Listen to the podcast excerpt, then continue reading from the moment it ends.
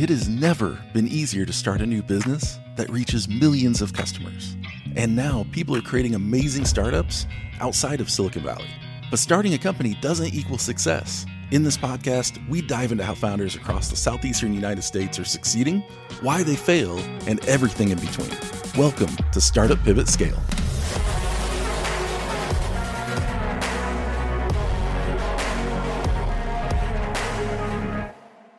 You hear it celebrated over and over again.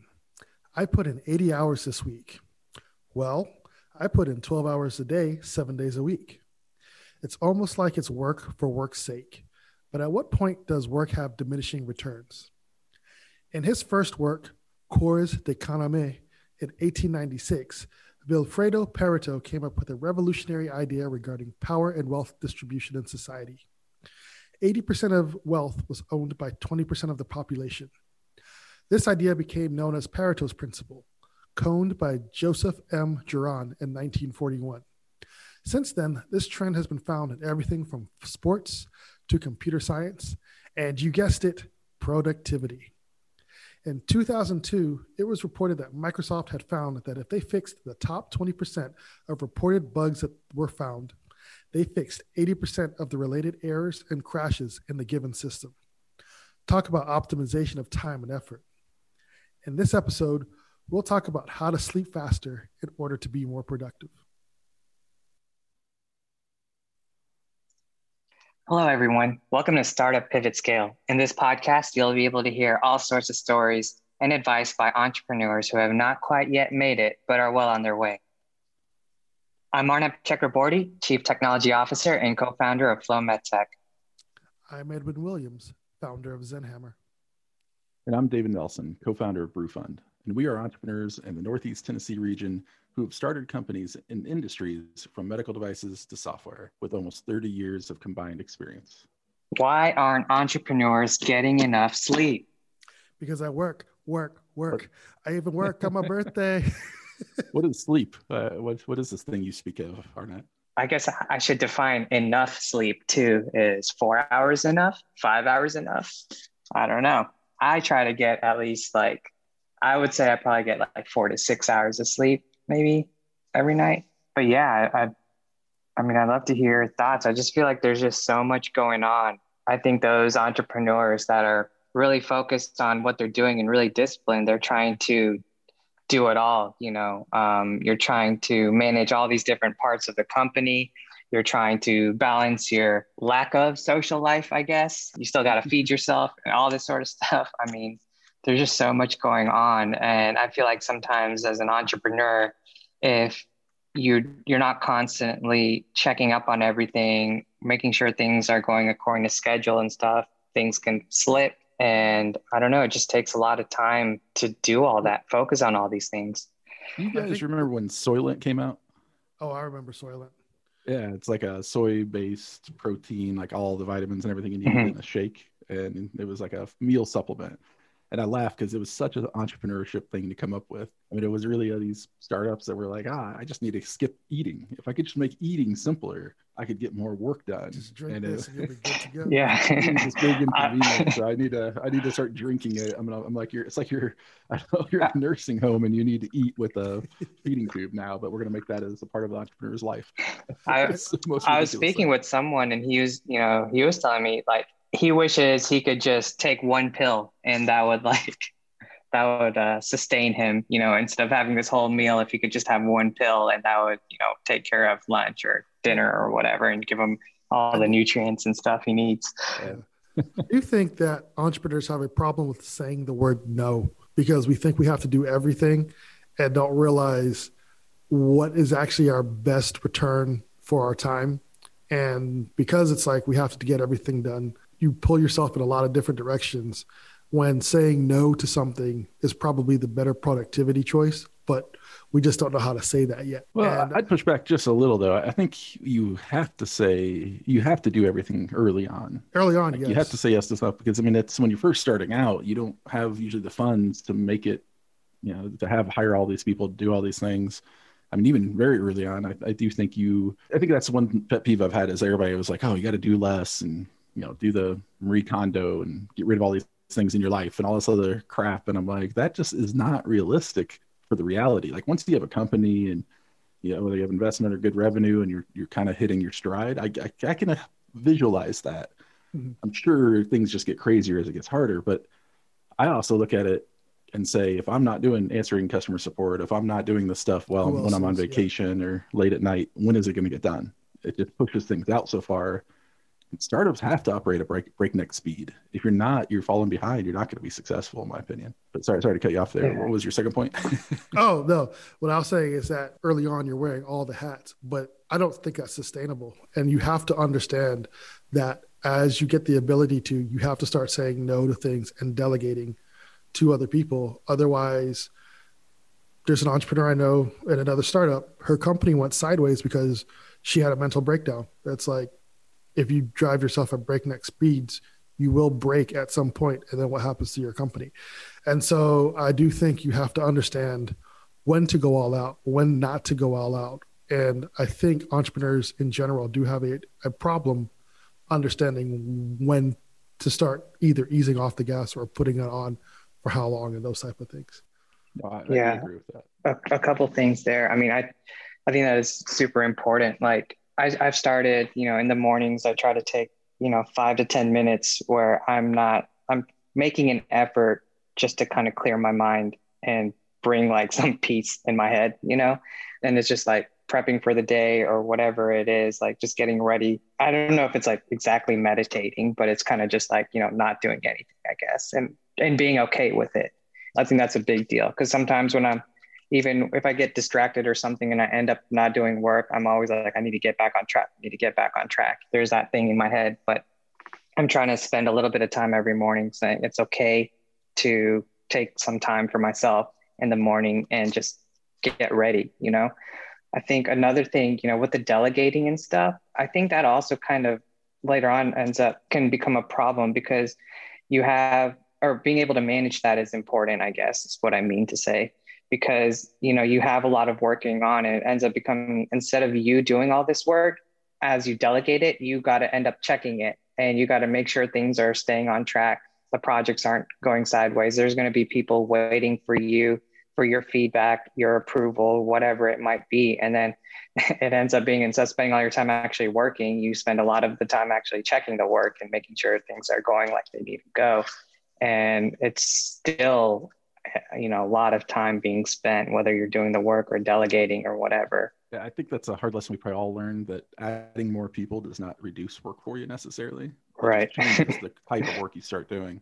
Yeah. Uh, but but I do think, you know, you're right, Edwin, that you do need to, you can't just go breakneck speed all the time, and that it, you really have to define what breakneck speed is, because if you're just working nonstop twenty-four seven, you're going to hit burnout. And the real cost of burnout is not just the time that you spent burnout. It's the time you spent, you know, approaching burnout, which kills your productivity, the right. time you're burned out, and then the time it takes to ramp back up to being successful. And so it's not like, a, oh, I was burned out for two weeks. It's two or three weeks before and two or three weeks after.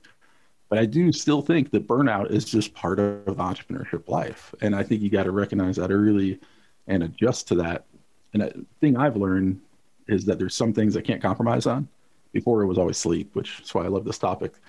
When I was doing the project with Captain Morgan, I started making little like check marks on my desk every time I did an all-nighter. And I always hit, I always hit a wall like four a.m. When I hit four a.m., I got to get up, walk around, do something, eat something, and then I can go right back and just dive in. I'm good all.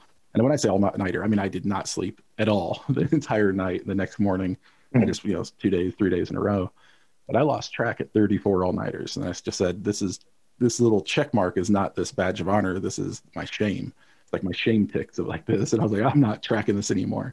That was a year long of on and off all-nighters. I mean, I slipped into depression. Everything around me was terrible. Like every, whenever, think about being at your tiredest and think about how miserable you are and doing that for a year. And it was like, I just can't do that. Like, I don't mind staying up all night. If I got a deadline and we have cool stuff happening, I'm not against that, but I now know if I do that, I go that path, I've got to take advantage of the other breaks that come in and not feel guilt, guilty mm-hmm. about it. Mm-hmm. Which I think is an interesting question for you guys. Like, I just started calling it the entrepreneur's guilt. And it's really that idea mm-hmm. that if you're not working or doing something for your company or achieving that next milestone, that you feel guilty, you feel like you should be doing. Oh, it. yeah. I get that all the time, actually. I feel that too much. I relate to that too much, I guess. Like, and I, I think I've been trying kind of, kind to get better at it. Yeah, that like I felt a little bit attacked there. Yeah, because like whatever. Especially in, why aren't you feeling guilty? You should feel more guilty. Like, yeah. This, this week, this week's been particularly bad because I got the vaccine and I've been sick uh, from the vaccine, and it's thrown me off. Like where I'll just get super tired and then I go have to take a nap.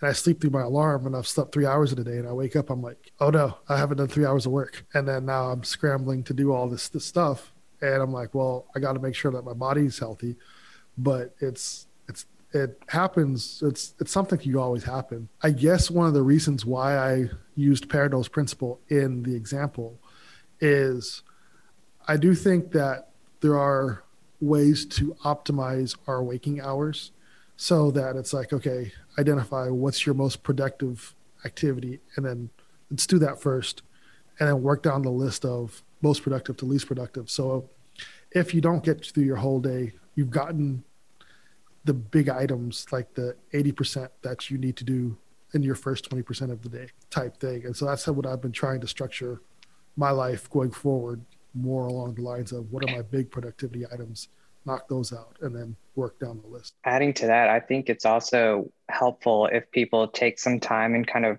reflect on how they work best, when they work best. Like there's some people who have, like in the mornings are their best times, you know, and that's like probably when you should do those high productive projects or tasks. There's some people that are just not morning people, and they don't really wake up until after lunch or something. And so trying to force them or force yourself, if you're one of these people, to do like productive things in the morning, that may not be the best thing. And maybe you start slow and you know that, okay, you're going to be up and awake at one p.m., two p.m., whatever, middle of the day. Maybe it's even at night. Maybe that's when you need to do it. But I think maybe taking some time and figuring out how you work best and what time of day is best for you um, may be helpful here too. And you actually bring up a really, really good point, and something I struggled with for a long time. And I actually just in the last couple of years did I really change it, because I was one of those people. I hate mornings. I'm not a morning person. I, I've I've joked that if you want to become a morning person, just get a dog and they'll wake you up at six a.m. every day. Next thing you know, you're up in the mornings. And that definitely was a big change. But even before that, I knew, and, and probably partially my A D H D and everything, but I would, the tired, more tired I was, the more I was able to kind of hyper focus on things. And so I would kind of do menial tasks during the day, and then I'd work until like three a.m. every night. And while that worked for me, it got things going. There is a reality of that, that if you're building a company, if you're building just a product around yourself and it's only going to be you and maybe one other person, yeah, do whatever you want. But the reality is that the world operates nine to five. If you're working with different businesses and they're, you know, you're selling to them, they're going to have support requests in the morning, or yeah. evening, or times when they're not busy. That's true. Somebody's got to answer them. And so you start down this path of, oh, I'm just going to work in the evening. That's when I'm productive. But then you find yourself get, getting called or having all these things during the day. Next thing you know, you're just not sleeping. And it, it just, it, it, the reality of it, it just doesn't work. And so Maybe you're then imagine you hire people. Yeah, well, exactly. Or imagine yeah, you hire that's... five people and they can't get a hold of you until like midnight till three a.m. It just doesn't. Yeah, no, that's that's work. Also very important to consider when you're trying to build this. It's not just you working. You got to understand all the people around you and this stuff. And so like, yeah, maybe you want to do all your meetings or something nine to five, but if you have like certain projects that only you are working on, maybe you save those for the evening, but you can't expect people to take calls and meet with you whenever is convenient to you, you know? Yeah. Exactly. So yeah, that's a really good point. And you know, the, the way I've handled that though, that doesn't mean all my work gets done nine to five. I don't even remember the last time that actually happened. I don't even remember when I felt like I even got all my work done. You know, my wife works uh, in a doctor's office, and yeah, she, his apartment's up there, and she's, she comes home and she's like, yeah, I got all my tasks done. And I'm like, what? What does that even mean? That's all your tasks. If I had all my tasks done, that mean I wouldn't have a business, right? Like, yeah, that means right? Well, that means a company has been sold. Yeah, or whatever. I don't, I've I don't exited or something. Yeah. Yeah. I like how you didn't bring up failed. you're, you're immediate. Hey, it's like, not oh, going to fail. It's not yeah, going to. No more tasks. Yeah, such an entrepreneur mindset. I love yeah. it. But the thing I've learned too is that you you also can't sacrifice your whole life. Um, there are times when you are busy, and that's most of the time, but you, you'll have a break, and the natural desire is to go out and just do more. You got to take those breaks. You got to see those opportunities, make something of it, and go back. And so the way I've been able to handle it nowadays, when I've switched to more of a, you know, I get up now, it blows my mind because it was never me. I get up around eight, eight thirty. Sometimes I'm a little lazy and I come into the office at ten. Sometimes I'm in at like eight thirty or nine. And it, it worked really well. But then, you know, you work all day. Around three, four o'clock, I start to kind of lose focus a little bit. Then five thirty, I head home, spend time, have dinner, hang out with my wife. She usually falls asleep on the couch at eight thirty, nine o'clock. A lot of times, not every time, a lot of times I'm back in my home office and on a few things until midnight, one a m But I try to not go past one a m so I actually do get sleep. Because there's one other myth I've noticed. I, I would challenge you guys, anybody else, start using a sleep tracker. It will blow your mind. They they sell these rings that you can wear that track it too. They have, I have an Apple Watch, and you can just use your phone too. Track it, because what happens, and I've seen this over and over again, there's this myth that you don't sleep, but your body will catch up. And it says you stay up, stay up, stay up, eventually mm-hmm. crash. And then you lose productivity, you sleep till noon, whatever it is. You can see the graph of like you not sleeping, not sleeping, not sleeping, and then boom, all of a sudden you got all this sleep. And it's your body trying to play catch up, even though it never really can. Yes, it's trying. And like, but those, if that happens in the middle of a project and you crash out, and then you have to, you just can't wake up, you oversleep alarms, whatever happens. Like, not to mention your productivity probably sucked during the very end of that. You also just slept through all this time that could have been productive if you were more even across the board. And so I'm not saying you get eight hours, but you know, six is usually my go-to. But I know if I do six, six, six, six, eventually there'll be like a weekend or something will happen. I'll get eight to ten. And it's really interesting to see that happen. But every, every entrepreneur thinks, oh, I can just stay up all night and do whatever I want. No, you can't. Yeah, it just doesn't work. I've tried. I've done it. I've done it, and it doesn't work. Done it many, many, many times. More times. I've probably taken years off my life for failed companies when it really came down to it. I love doing it, but that's probably the reality of it. Yeah. What do you guys think about naps? Like, I like if you get, I, I guess I'm trying to say, like, you know, you get sleepy or you get tired during the day. Would you rather try to drink coffee and power through it, or an energy drink or whatever, if you don't drink caffeine, or take, just give in, get like a twenty minute hour nap or however long it really takes you, and then wake up and keep going? So personally, I've noticed I get better results from a twenty minute nap than doing coffee. Because if I drink coffee, I'm awake, but my brain's creativity and quickness just isn't there. So if I do a twenty minute nap, I get that quick boost. And then when I'm awake again, like my brain's on fire and I can just run through like something that would have taken me an hour. Usually that first thirty minutes after I wake up, I can get that all done. And so it's something that I personally have noticed. So for me, it's the nap, because that's like my nap, wake up, and that thirty minute to forty-five minutes after that nap, I can get an amazing amount of work done. I've never really been a napper. napper. I mean, I, I think once I get started, my mind starts racing. I also have never really, it's kind of a weird thing in my family too. A lot of us, we just don't get groggy. I'm either one hundred percent awake or one hundred percent asleep. I don't kind of have the morning like, eh, what's going on? Unless I've, you know, maybe had a few, few too many craft beers or something, but the majority, like I'm, even when I've had surgery, I'm like one hundred percent out and I'm like one hundred percent awake. No weirdness. That's the very bizarre thing. And so I think once the engine gets going in my brain, it does not stop. And so I've tried napping, but I just can't shut it off. And I, I have a hard, I have a hard time going to sleep at night unless I'm really tired. And so that's interesting. It sounds great. It really does sound great to be able to shut down for thirty minutes or an hour and come back. I just, unless I'm sick or not feeling well, I just haven't been able to do it.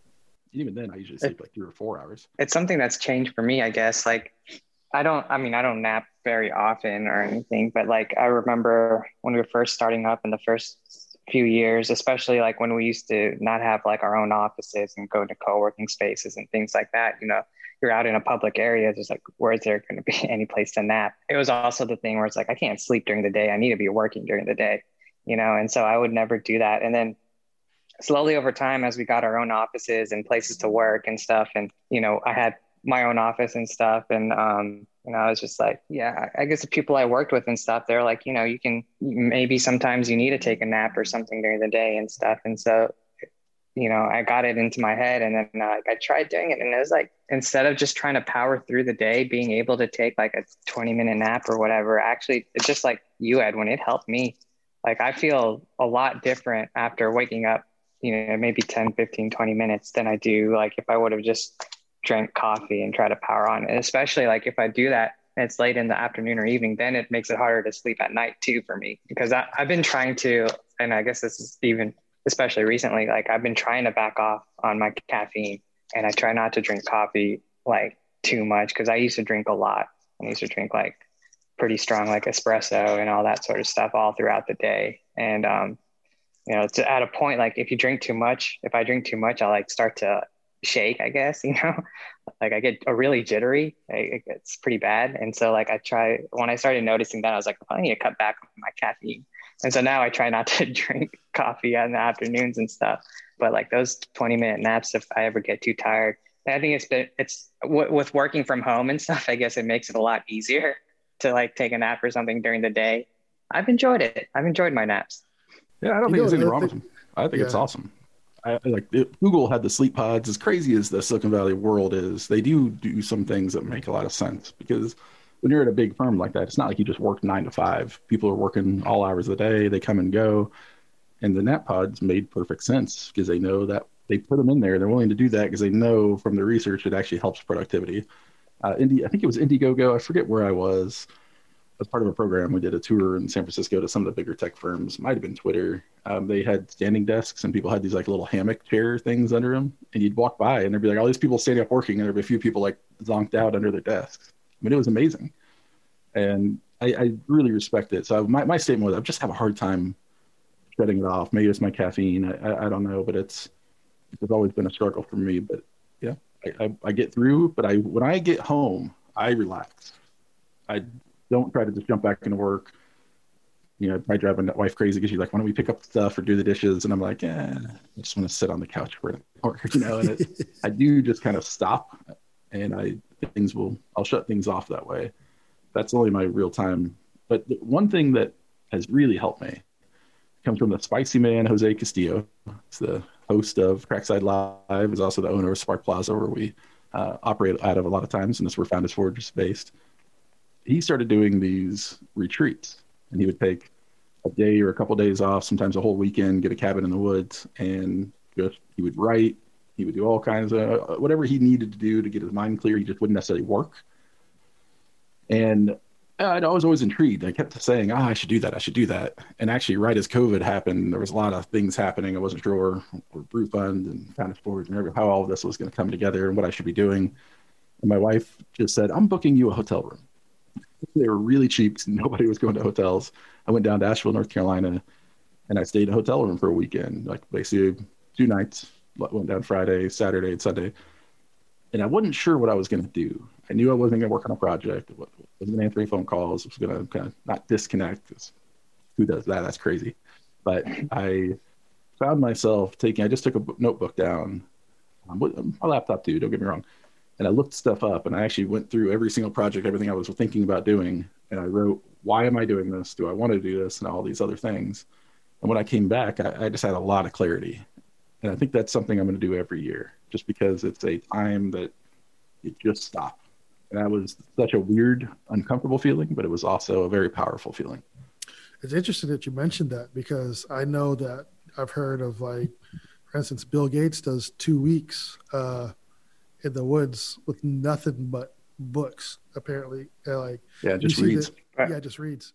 Uh, same thing with Richard Branson, does something similar. And so a lot of these guys, or women too, who do that have. I have a question on that though. Yeah, I do too. They're, yeah, they're now multi multi billionaires. Yes, in the world, they can do whatever yes. the hell they want. So yeah, did he do that when he was first launched? That's exactly Microsoft? What I was going to ask. Probably. I love those stories. Yeah, it's like, oh, it's so Me important too. to just take two weeks to read.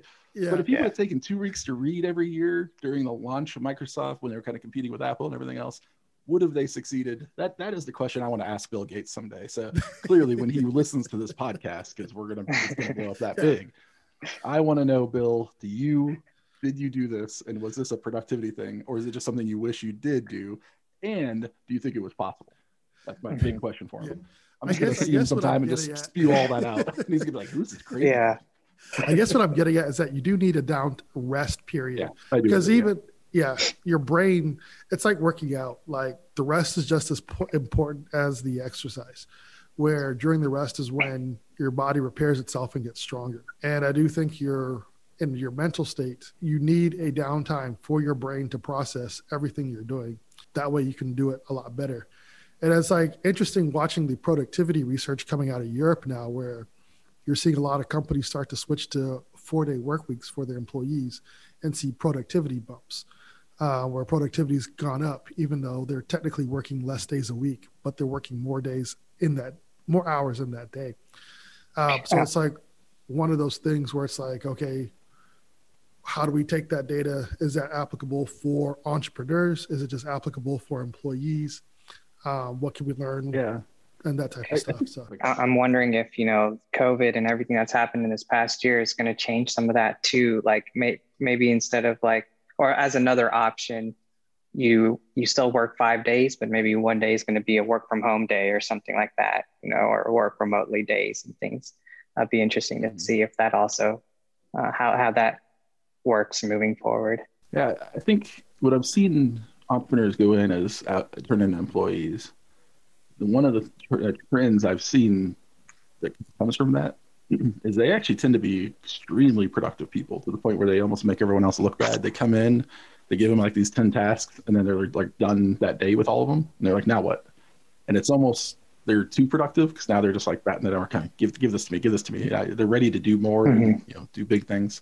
And it's almost like the companies themselves have to like settle them down to fit in. Uh, there was actually a good study on mm-hmm. innovation, and you had uh, different parts of the pipeline where people had, they basically said, who has an idea how to make this factory better?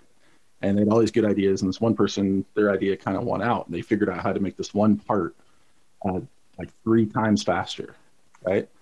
And so it was this big win. Everybody's excited. They put all this stuff into place. The guy goes out to dinner with the C E O, got some extra time off for, you know, his, him and his team's invention. And they very quickly, within a month, learned how terrible that was. Sure, they could improve this one part of it, but now they had this one, they had three times as many of these parts, but the rest of the system wasn't actually built to uh, handle that, to continue that and handle it. So now you just had all these parts, and then that whole group was just sitting around all the time. Now what do yeah. they do? And to me, it's like you put an entrepreneur in a corporate environment, that's what happens, so that they could actually mess up the flow of it and the productivity of it. And so all this research I see is almost always like, how do we, how do we get our people to care more? How do we get them, how do we squeeze out a couple more hours of productivity? Or how do we make our people more efficient, less distracted? And I, I'm, I, I question that, because almost never do you see, this is how entrepreneurs, this is how you actually make entrepreneurs more effective. I think sometimes it's the opposite. It's they're too effective sometimes. They're running their, their lives into the ground, and they need to stop, slow down a little bit, think a little more, and then they'd be actually more productive. What do you guys think? That's a good point, and that's interesting to hear about. It makes me wonder, like when, you know, when you, when this team with the entrepreneur gets a lot of stuff done and the rest of the company or project or whatever isn't ready for it, and this team with the entrepreneur is just sitting around, is it the manager, director, whoever's leading that project? Is it that person's responsibility to lay out what's next in the plan? Like, is it really the team's fault, or is it the person who's leading this who, who doesn't have the next steps planned out, the visions planned out, where if this team can get done really quick, they can either start on another project or help the people in the other parts of the project catch up. You know what I mean? And maybe that entrepreneur probably needs to be promoted to that position to help, help yeah. things keep going. For sure. Or maybe this kind of the other, other option is that if a group does really well in an environment, instead of thinking, oh, they need, we need to give more, maybe they do really well, they take a break. Right. Yeah. And that's not yeah. a bad maybe thing. They deserve a break. Yeah. Yeah. That's not what we tend to think when we think nine to five or productivity. But if you start thinking, and that's where I think COVID's actually going to make a difference. I don't believe any of this work from home crap's going to do anything. And the evidence for that is that we've done this. We've been here before. You know, in the early two thousands, the, the whole work from home craze went wild. Yahoo went out and said, okay, everybody can work from home. And then what was it? Marissa Mayer, when she came in, yeah, Marissa Mayer, yeah. When she came in, they, she cut the um, work from home ability, and they saw like productivity go up like sixty or eighty percent. I mean, it was just ridiculous, whatever. It might even higher than that. And, and I think that the working from home is not really the answer. Basecamp and some of these completely virtual companies, they spend lots of effort making sure they get the right people that are able to work from home, because it's just not productive for some people. And if you bring one in, it messes everything up, and you have to start managing them and micromanaging them. And it's just a problem. Like, you can't have the wrong personality that doesn't excel in that environment. But yeah. I do think performance-based um, work is going to be the result of it. Instead of a work from home, instead of being nine to five, it's going to be, here's your work, go get it done. And we'll right. evaluate it. And hopefully we learn the lesson of, oh, this person's really productive from three to eleven P M Okay, that's fine. But that doesn't mean, oh, we just got to, because they're finishing their work and that morning's off, we're just going to cram more work on them. That tends to be what corporate America does. They try to suck the life out of you. Entrepreneurs, mm-hmm. we do that to ourselves. But I think there's lessons learned on both sides. Yeah. And I think it's also like, you know, understanding the people that you're working with or work for you or whatever. Some people, they excel just staying in one spot and focusing on their work. Some people can't work from home. Some people can work from home. Some people need to move every hour to another spot and, keep, you know, stay productive. And so maybe trying to set up, set up some sort of system where you give people you're working with that opportunity, that freedom to kind of settle in. And if it's, if you have an office space, maybe have like a little co-working section or something where they can move around, and, and when they get tired of one place, they can go somewhere else and work on something else, you know, or they have their own desk and they can stay there all day. Or if, if the work they're doing doesn't require them to be in the office, let them work from home if that's more productive, you know, like just kind of question. being open there. So how then do we improve our productivity to sleep better, sleep faster? I think, I think the answer of it, yeah, I think the answer of it really is that we've got to sit there and decide what we're going to do next. Like we, you've got to decide what your life is going to be. I think the lesson I'm learning from what I've said, what you, especially what you guys have said, is that it is not sustainable to think you're just going to work through all of this until you hit success. You think you're going that to, you don't need have, sleep. Yeah, but everyone does, right? If there's that one person out there that doesn't, I, I think we got to not look at the exceptions to the rule. And I would argue that so many of the stories about entrepreneurs are just so fluff pieces. They're such B S. Like it, they they they only show the happy parts. They only show the good. They don't show the miserable mm-hmm. times. And so don't trust them. But really look out there and say, what do you want your life to be as an entrepreneur? Because you're going to work. The idea of work-life balance, I've said before, is complete B S for an entrepreneur. You life, your life is work. But that doesn't mean you can't choose to live some as well. And I think you got to seize those moments and really focused on enjoying those moments. One of my other rules for me nowadays has been, if I am, if I can, if it's not like a scheduled meeting or I can get out of something, if the weather is nice and I can go kayaking, or the weather is nice and I can go mountain biking, and somebody hits me up and says, hey, let's go hit the trails for a couple hours, I just say yes and I do it. I'll, I'll cancel things, I'll move things around, I'll just do it, because it doesn't happen often enough. I'm not out every day, but when these rare moments come, I seize yeah. those moments, because to me, that that is probably my, my nap. That is my way of going and clearing. Because when you're going down, you know, Whitewater River or running down a A T V trail on a mountain bike, you are not thinking about, man, maybe I should change my code to this, or maybe I should do this with my company. You're thinking, I just need to survive this. And it's just this nice focus of just the moment. And it just clears my mind. So I'd say seize the day. Seize the day that you can. Yeah. And also, like, I think, you know, being happy, like you have to find some way to be at peace or happy with what you've accomplished for the day. Be okay with it. You know, you've done this, and maybe you made a list or whatever, and you were able to accomplish seventy-five percent of it. It's okay that you got that far. The next twenty-five percent can wait. You know, you can do it tomorrow. And, um, you know, justifying that you have accomplished some things during the day and there's things to do the next day, you know, just maybe that will help you sleep better. Um, I'm glad that we're talking about this and, you know, telling people it's okay. And you don't have to not sleep, go and sell the, build a company and sell the company in one day. You know, um, I feel like there's a lot of social pressures out there for entrepreneurs. And I see all the time on Instagram and stuff, like this person wakes up at four a.m. or five a.m. and this person works out here and there. And like, this is what it takes to be a successful entrepreneur, businessman, whatever it is. And I feel like there's so much pressure that's built in being an entrepreneur. People, people think you're successful in your business automatically, you know, because you're doing your own thing. They're going to assume that, you know, you're you're doing something big.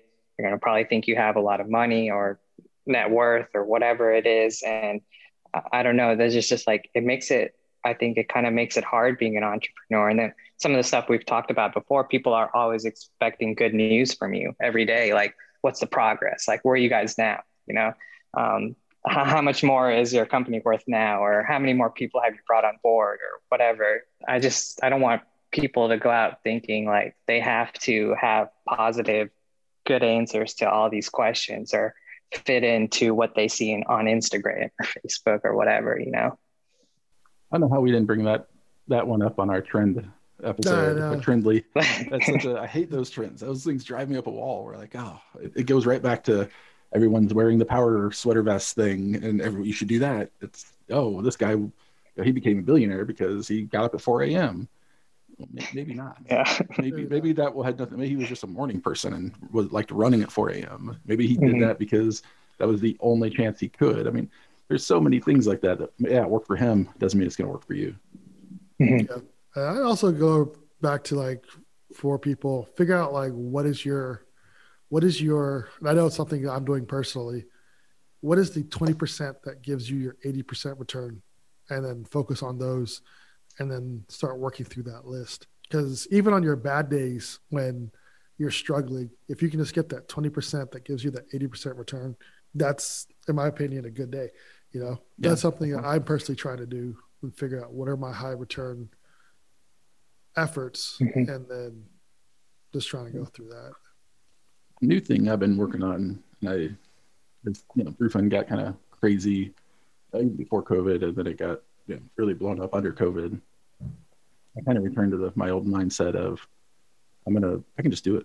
Like I, I'm just going to jump in. I'm going to write all the code. I'm going to do all this stuff myself. And the guy Spencer, he's another local startup in the area. I, in a very, very nice way, he basically said, he t- we were talking about my plan, and he said, that's the dumbest thing I've ever heard. He didn't say it in those words. But that's basically what he told me. And uh, I just kind of stopped and I looked at him like, why is that? And his statement was just very, you know, plain and simple of, it's never going to work. You're already doing too much. You have all these other things. You need to stop focusing on what, how, how you can do something or what you can do. You need to start saying who, not how. And it was kind of like this light bulb moment, right? Of like, yeah, you're right. Why am I doing all this? I can hire subcontractors. I can do all that stuff. Instead of building all this, I could actually design all of it and manage it. Cause that's really what I've been doing for the last, you know, five, six years. And I would argue I'm probably better at that than I am the coding part at this point. Why should I do all that myself? Now I may have to jump in here and there, but when you start thinking who, not how, that's developing people. That's giving people a shot, giving them responsibility. And that also opens the doors for you to focus on other things. And I, I've, I'm still struggling with it because I still have this innate like fo- like ability to say, hey, I'm going to do it. And being a technical co-founder that like, if we need something built, we can build it. And that's also kind of this like technical co-founder paradox. Like it, I could build it all, but should I build it all? And there's times, yes, you should build things. There's times, no, you really shouldn't. And the farther you get along in it, I'm learning you've got to build less and less and less so you can build people. It was like a little bit different for me as, you know, working on a medical device and stuff. Um, when we first started out, yeah, we had this concept and we had, you know, some proof of concept devices, things like that. But I never, ever thought that I could do it all or build it all. You know, my, our mentality, I think, was always like, we're going to need help here and there all along the way. Like we're going to need people or shops with, you know, the capability to build these devices. And of course they have to maintain certain standards for the F D A and stuff. And so I think one of our challenges, or at least mine's like, how far do we develop it before we hand it over? Or like, how does that process even look? And then as we're growing and we go through some of these phases, then it's like, no matter who you bring on board or who's going to work with this, it's still your project and your idea. So you're going to have to play a big part in it, whether you work with them in um, building it, developing it. Uh, I mean, like, um, I guess, you know, testing it is what I mean. And it's, it's kind of like, okay, I guess in the beginning it was like, I'm going to hand it off and these people are going to build it. And now, and then it was like, okay, now I probably still need to play a larger role in it. You know, I still got to work with these people and I got to help provide, they're working for me or with me and we're leading it. And it's not the other way around. I can't just dump the work. We can't just dump the work on contractors or engineers that we bring on board. You know what I mean? I don't know if I explained that clearly, but it's just oh, been like a little balance. Yeah. No, for sure. And I, I think that's where technical co-founders struggle, because they think, oh, I'll just get more people and I'll just give them things and they'll get it done. Right. And it, mm-hmm. But they're not you. Everybody wants to have another version of you. If we could clone ourselves, we'd have all these clones running around doing our bidding, which honestly, if you think about really cloning yourself, they would be out doing their own projects. They'd be doing their own. That's probably true. Like, oh, I, need, I need ten more of me. They'd have like ten different company ideas they would all be working on, and no, nobody getting along for sure. No, that's very. Have, you know, I have met entrepreneurs though that don't have a lot of these problems. They kind of are on the other side of things. Maybe they're not, they weren't as disciplined or whatever. But I've met people that, you know, they'll sleep as much as they want, and because they they work for themselves, you know, they have their own schedules and will kind of take it. I feel like take it pretty easy, and you know, I feel. I hate to say it, but I feel like a lot of those entrepreneurs don't end up working out and their companies don't end up being launched and stuff. But I do have, I have met people who have, you know, because they think they're starting their own company and they're going to work for themselves, they, they do whatever they want, sleep as much as they want, you know? I guess it depends too on the, the way the company is set up. Because in Saint Louis, when I lived there, I did meet a bunch of entrepreneurs who did have more free time than I was expecting, where they would go to Argentina for a month to go skiing and then come back. And then, but the way they had their company set up was that because they had automated and delegated a lot of stuff so well that they could work, uh, they put in a lot of work. Don't get me wrong, start setting everything up. Like when I set stuff up, it was, they were working three months straight. But after that three months, when they got everything set up, I'm just, I'm timescales are a bit off. But by the time they got their their company set up to the point where they needed it to, they had pretty much optimized a lot of stuff to the point where they had free time now. Were they building a billion dollar company? No, they were making a couple million a year. But that's the that was a lifestyle business. And so that was what they wanted. That's what they built. And mm-hmm. it gave them a lot. It gave them the money they needed and an incredibly amount of free time, from what I saw. But I think and, there's something behind the scenes of that, right? Like I, I think, yes, one, when you get up to the point where it is, like you have consistent revenue coming in, you can automate things. And like some other entrepreneurs I met do the same thing. And yeah, they have their like high growth or tech, tech lifestyle business. And that's awesome. I have nothing against that. And there's a point where you can coast and mm-hmm. maybe you don't want to build it up. That's fine. I don't, there's nothing that says everybody has to be the next unicorn. That's just a ridiculous way to think about it. And I really respect another social pressure. Point. Yeah, exactly. Just another one. But when you hit this like nice point, it's almost like you see entrepreneurs sometimes plateau and then they're just good. And some just want to stay there and some want to keep it going. And there's no right or wrong with that. But I would argue that those people in Argentina and traveling around, they're probably checking in every day. Things are tasks are coming up. And even though they're gone for a month, they're still probably working every single day. They've just made it the work easier. Yes, the only thing yeah. I can relate to that is my wife had, uh, before she started her full, first full-time job, she had the month of July off. And so we went out west and saw my brother and friends, and we traveled from Seattle all the way down to Portland and then drove down to San Francisco, all the way down Highway one. I took an entire month off, technically. And a, a month, I mean, thirty days off, but I got up at five a.m. every day because we're Pacific and worked. And then throughout the day, I would check email and stuff. And which, you know, annoyed my wife a little bit because it's like, oh, we're supposed to have this, you know, this break, but there was no real break. I just worked different hours and I spread mm-hmm. it out a little bit. And sometimes I was up late at night, but I loved it because that gave me the freedom to do those things. But I think when you see that people are out doing cool stuff, yes, they have, they've either reached a certain point where they're comfortable or they've just found a way to remote work remotely with their team and keep things going while they, you know, take advantage of that, you know, living of life that we every once in a while get to do. I think sometimes, yeah, when they don't explain it and they show things like that, that also paints that picture of entrepreneurs are out there. Like if you're an entrepreneur, you can go to Argentina and have fun and do this and that and run a successful company or whatever. But they don't, like you said, take time to think about what is really going on here. Like what is that hard work that allowed them to do this? Or, you know, maybe they're just showing the good parts and not all the other bad parts, you know? And it it's may just... really be hurting their business because they did that too. Don't forget that. Yeah, they're doing that, and everybody's like, "Where is David? What is he doing?" Yeah, I mean, I, I, I took the I, very I... first time I actually disengaged. I went to the Grand Canyon two years ago, and I kayaked down the Grand Canyon for seventeen days. That was the first time I fully disconnected for seventeen days because I had no choice. It was weird. I mean, I I typed up all my passwords and everything for my wife and, you know, family. So if something weird, weird happened, they had it all. And I took seventeen days. On my honeymoon, I still checked email, right? Mm-hmm. But I, but this one, I was stuck, and it was a great feeling. I came out of that so energized and feeling so good. But I would argue that seventeen days away from your business, things did not go, like, it did not progress. It was a hold. Like, it's like everything stopped for seventeen days, and we took on new, new work and had to catch up afterwards. We've had experiences where, like, one of us might have posted on Instagram or something that we're doing something, you know, at an event or whatever. And we have people complain about, like, why are we out there doing things when we need to be working? It's really crappy. And it's like, yeah. well, are we not allowed to have a social life or anything? And if we are, we, we have to hide it from people, because as entrepreneurs, we're just supposed to be one hundred percent focusing on our business and nothing else. Like, it's yeah, it's, it's crazy. Part of that conference, you're supposed it's, to. That's ridiculous, but but it affects you. You know, it's just like, oh, yeah. wow, I, everybody is just watching my move, everything I'm doing, and being judged for going out or having dinner at a restaurant one night or whatever it is. It's that's crazy.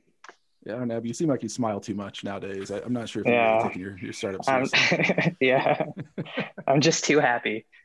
Yeah, this, this, this cannot be going that's, well if you're not happy. No. We look forward to you joining us next time on Startup Pivot Scale. We'd also love to hear from you. Please consider leaving a review on your favorite podcasting platform. For episode transcriptions, past episodes, or to learn more about this podcast, connect with us at startup pivot scale dot com or at startup pivot scale on social media. This podcast is brought to you by Founders Forge, a five oh one c three nonprofit that is dedicated to the underdog entrepreneurs of the Appalachian Highlands and helping them on their startup journeys. We do this by holding high-impact events, building a vibrant startup community, and through one-on-one coaching for startups. Learn more at founders forge dot com.